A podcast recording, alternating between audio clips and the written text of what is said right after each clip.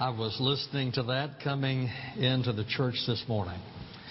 And I was watching these little girls over here, and when the choir was singing, they were just singing away.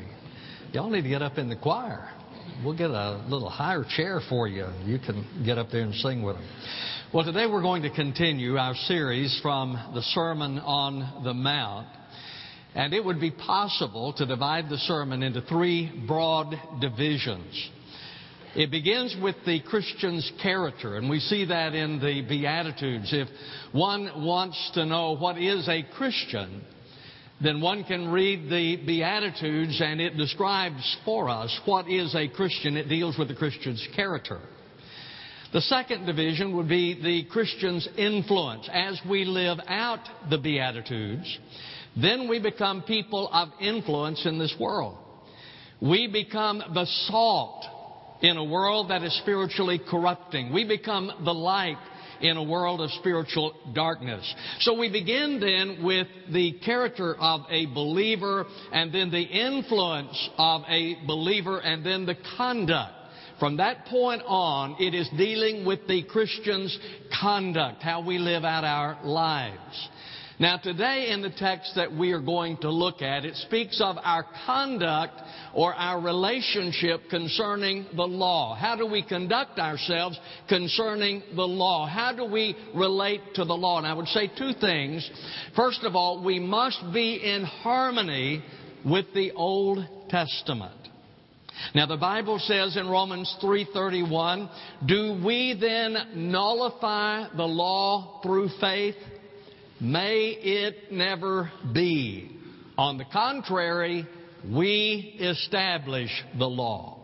So how then do we relate to the law? We must be in harmony with the Old Testament, but if we are in harmony with the Old Testament, then we are in disharmony with the interpretation of the scribes and the Pharisees because they were wrong in their interpretation. Now then take your Bibles, turn with me to Matthew chapter 5. We'll pick up where we left off last time in verse number 17. Do not think that I came to abolish the law or the prophets. I did not come to abolish, but to fulfill. For truly I say to you, until heaven and earth pass away, not the smallest letter or stroke shall pass away from the law until all is accomplished. Whoever then annuls one of the least of these commandments and to, so teaches others shall be called least in the kingdom of heaven. But whoever keeps and teaches them, he shall be called great in the kingdom of heaven. For I say to you that unless your righteousness surpasses that of the scribes and Pharisees, you shall not enter the kingdom of heaven. You've heard that the ancients were told, You shall not commit murder, and whoever commits murder shall be liable to the court. But I say to you that everyone who is angry with his brother shall be guilty before the court. And whoever shall say to his brother, Raca, shall be guilty before the Supreme Court. And whoever shall say, You fool, shall be guilty enough to go into the fiery hell. If therefore you are presenting your offering at the altar, and there remember that your brother has something against you, leave your offering there before the altar and go your way. First be reconciled to your brother and then come and present your offering. Make friends quickly with your opponent at law while you are with him on the way in order that your opponent may not deliver you to the judge and the judge to the officer and you be thrown into prison. Truly I say to you, you shall not come out of there until you have paid up the last cent. All right. If we are speaking about our relationship to the law, then what is the law? What are we talking about when we speak about the law? Well, to the Jew, there were four criteria. There were four facets of the law. First of all, there were the Ten Commandments that God gave to Moses on Mount Sinai, so that was the law. Secondly, there was the Pentateuch, which is the first five books in the Old Testament. Genesis, Exodus, Leviticus, Numbers, and Deuteronomy. And the Jew considered those to be the most important books in the Old Testament. Thirdly, there is the Old Testament. When it refers to the law and the prophets, it is a reference to the entire Old Testament. So when the Jew thought of the law, he is thinking of the Ten Commandments given by God on Mount Sinai, the Pentateuch, the first five books in the Old Testament, and then the entire Old Testament. Fourthly, there was the oral and the scribal law. Now that was the interpretation of the law. And it is at this point that the simple becomes very complicated. The reason? Lawyers got involved. Everything was rather simple to this point. But in the interpretation, the lawyers got involved, and now it becomes very complex. Now, let me give you an example so you'll understand what they were dealing with. There is the Old Testament law remember the Sabbath to keep it holy. You're familiar with that. Remember the Sabbath to keep it holy. What does that mean? We are supposed to keep the Sabbath holy. What does it mean? Well, they said, well, we will interpret that. It means that you don't work on the Sabbath. That, that, because if you work now, you are violating the command. Remember the Sabbath to keep it holy. How do I keep it holy? Don't work on the Sabbath. But then there were over 1,200 rules that went along with that. What does it mean to work? I'm not supposed to work on the Sabbath. What, what does that mean that I am? What is work? And they said, well, we can interpret that. Work means to carry a burden. Okay, I'm not supposed to carry a burden because that is work. And if I work on the Sabbath, then I have not kept the Sabbath. So what then is a burden? And they said, we can interpret that. And they said, a burden is food equal in weight to a dried fig, enough wine for mixing in a goblet, milk enough for one swallow, honey enough to put on a wound, oil enough to anoint a small member, and so forth. Now, Barclay wrote, so they spent endless hours arguing whether a man could or could not lift a lamp from one place to another on the Sabbath. Okay, so I, if I were to move this lamp from this place over here, have I then violated the Sabbath because I have carried a burden and therefore I have worked? Whether a tailor committed a sin if he went out with a needle in his robe, whether a woman might wear a brooch or false hair. I'm looking around to see if y'all are violating the Sabbath out there. And for some of you, I'm grateful that you are, but you'll go on with that. Even if a man might go out on the Sabbath with artificial teeth or an artificial limb, if a man might lift his child on the Sabbath day. You see how complicated this is getting? Remember the Sabbath to keep it holy. A very simple command. How do I violate the Sabbath? By doing work. What is work? Over 1,200 rules. They said, well, you're not supposed to carry a burden. They went on to say that on the Sabbath you cannot write. If you write on the Sabbath, then you are not keeping the Sabbath. But what does it mean to write? How much can I write? Is there a, a, a I can write so much, a paragraph maybe, a sentence maybe. How much can I write? They said, we'll interpret that. He who writes two letters of the alphabet with his right or with his left hand, whether of one kind or two kinds, does this not sound like lawyers? if they are written with different inks or in a different language, is guilty. Now, is that clear enough? So you can't write on the Sabbath. If you write on the Sabbath, you are doing work, which means that you are not keeping the Sabbath. They said that healing was work. That's the reason Jesus so often got in trouble, because if he healed on the Sabbath, then he was doing work, and if one did work, then they were violating the command. Barclay said healing was allowed when there was a danger to life, and especially in troubles of the ear, nose, and throat. But even then, Steps could be taken only to keep the patient from becoming worse. No steps might be taken to make him any better. So if you got sick on the Sabbath and went to your doctor, the doctor could treat you if your life is threatened so that you do not get worse, but he couldn't do anything to make you get better. Because if he did anything to make you get better, then he is working and therefore he has violated the Sabbath. Now, that was some of the interpretation given by the scribes and the Pharisees concerning the command. Jesus was at odds with their interpretation. You'll notice in verse number 21, you have heard that the ancients were told, you shall not commit murder, and whoever commits murder shall be liable to the courts.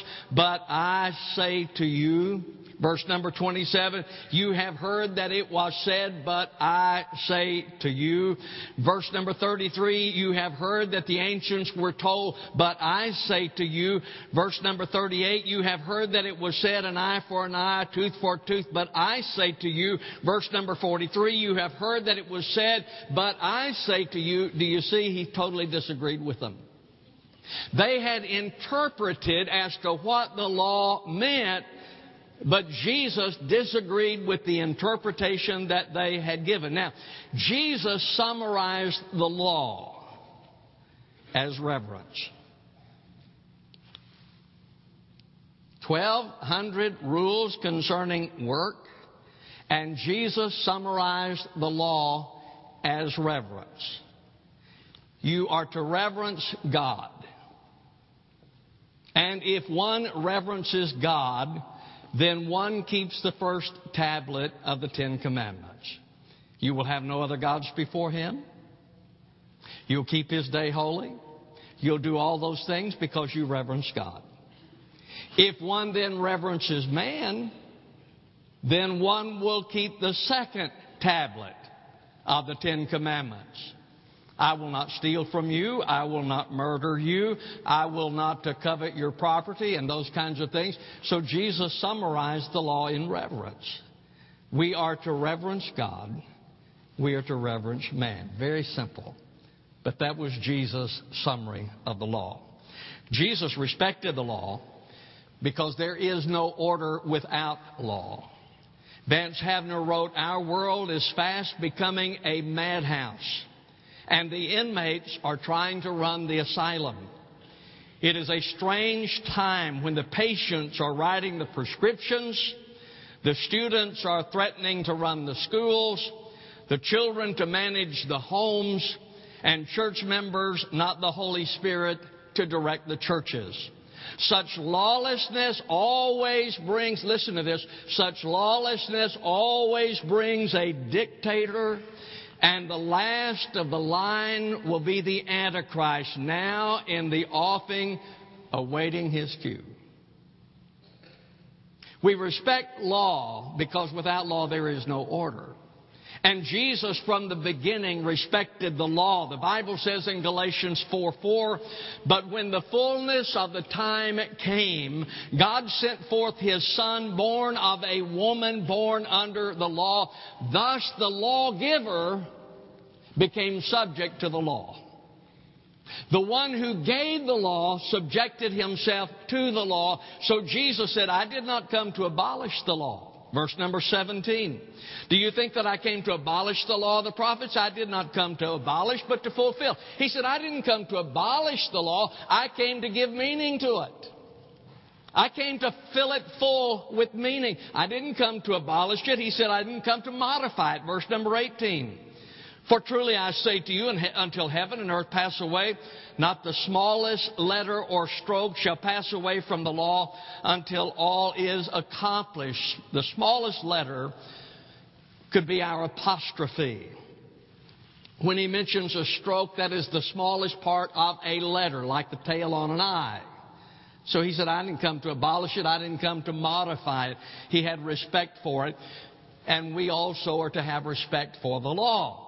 Thomas Lambert wrote, Law is the cement of civilization. When society seems to be coming apart at the seams, it is important to strengthen the rule of law.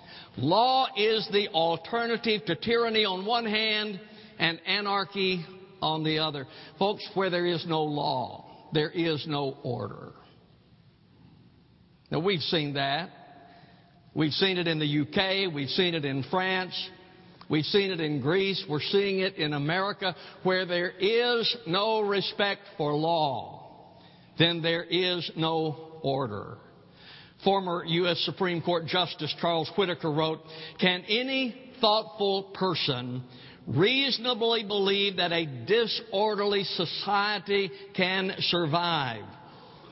In all recorded history, none ever has. History shows that every society which becomes lawless soon succumbed and that the first evidences of each society's decay appeared in the toleration of disobedience of its laws and the judgments of its courts. Without law, there is no order. Without law, there is no safety. Can you imagine living in a society where there are no laws? It would be an incredibly dangerous society. And where there is no law, there is no justice. So we are to respect the law, and Jesus did. The temptation we have, however, is to pervert the law or twist the law to make it say what we want it to say.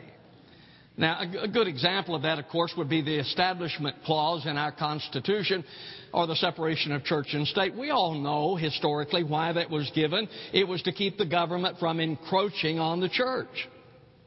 But now that has been twisted. And what does it do today? It, it is used today to keep you out of public society that your voice is not to be heard today because of separation of church and state. We pervert the law. We twist the law to make it say what we want it to. And we do so. When we do so, then we reduce the importance of the law. Look at verse number 21. You've heard that the ancients were told, you shall not commit murder. And whoever commits murder shall be liable to the court. Now, you know that is a reference to one of the Ten Commandments. Exodus 20 verse 13. You shall not murder. But we pervert that. You shall not murder. We pervert that, focusing on the act while we ignore the cause of the act, the motivation of the act. We pervert it when we reduce the law's consequences, which is also what they had done. They emphasized civil judgment while they ignored the judgment of God. They uh, when, when, we, when we interpret or we twist the law to diminish what it says, then we define it and its justice in very narrow terms. They were only concerned about the judgment that came from the courts rather than the fact that they were violating the laws of God. You remember when David sinned? And David is repenting in Psalm chapter 51, and he cried out, Against thee and thee only have I sinned. His recognition that his sin was against God. Now then, it could have been said, no, his sin was against Bathsheba.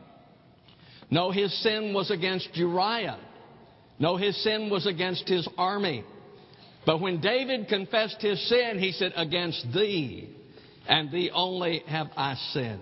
We have a temptation to always twist the law to make it say what we want it to say. So Jesus then laid down three principles in our interpretation of the law.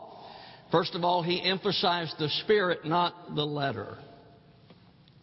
When we emphasize the letter, then we narrow the law only to the act. In verse 21, You've heard that the ancients were told, You shall not commit murder. So then, if you had not taken another person's life, you had kept the law. While the anger that caused the act is ignored. In verse number 27, you have heard that it was said, You shall not commit adultery. If you then had not committed adultery, then you had kept the law. While you ignored the lust that motivated the act.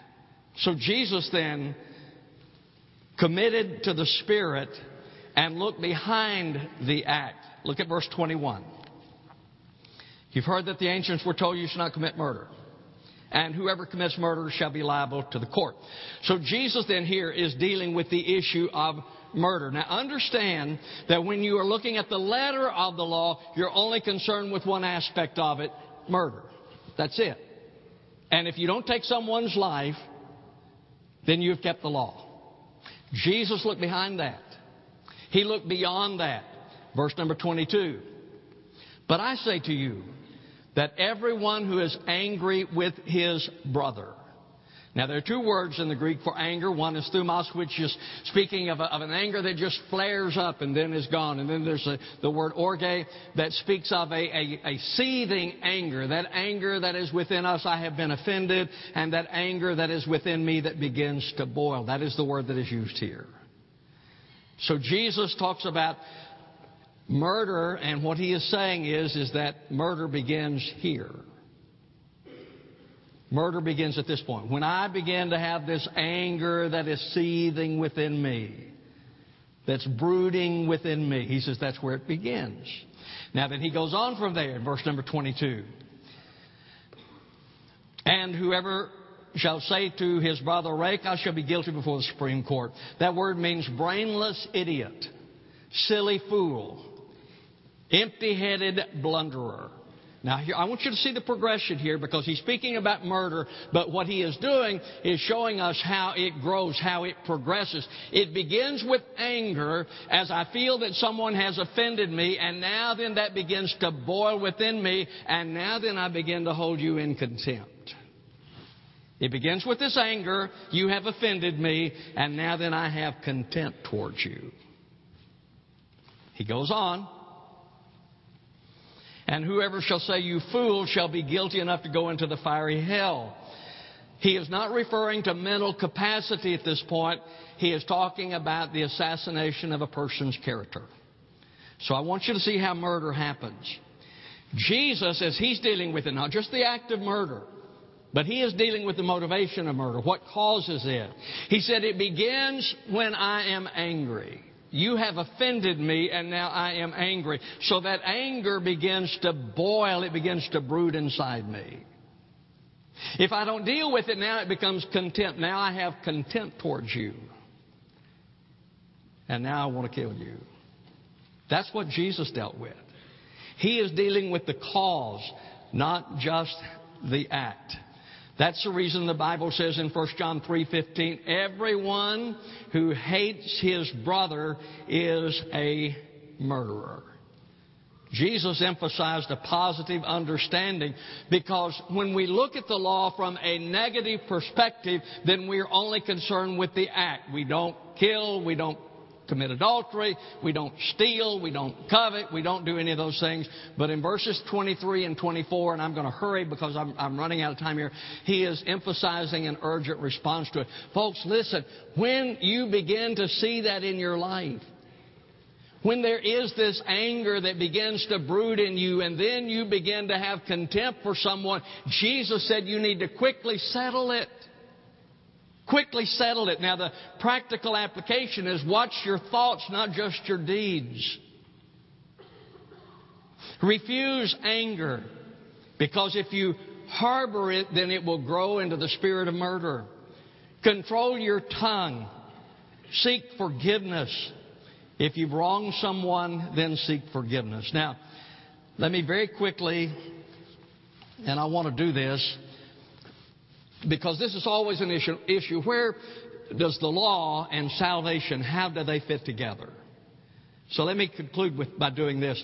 How does the law and salvation fit together? Well, you have to understand the limitations of law, and if you don't understand the limitations of law, then you're going to feel like that the law has failed. What does the law actually do concerning salvation? What part does the law play in a person being saved?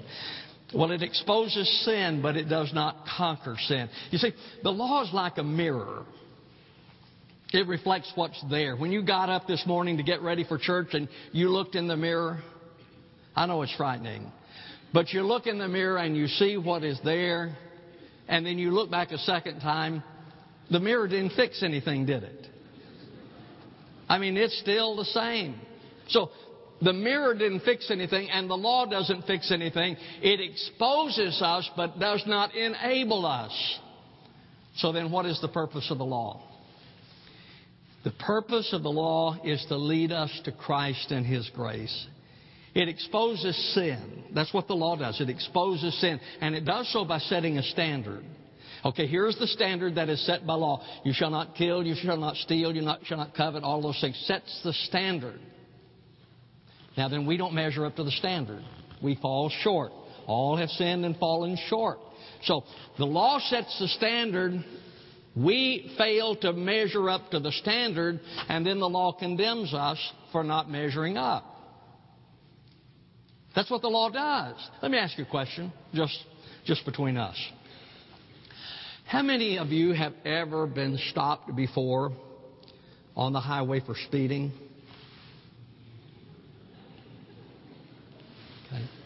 You can put your hands down.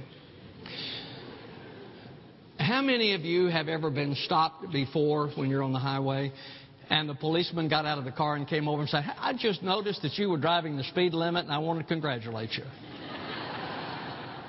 Anybody? See, that's not what the law does. The law does not congratulate us for doing right, it only condemns us for doing wrong. That's what the law does. So it sets a standard. We fail the standard. It condemns us to point us to Christ. That's the purpose of it.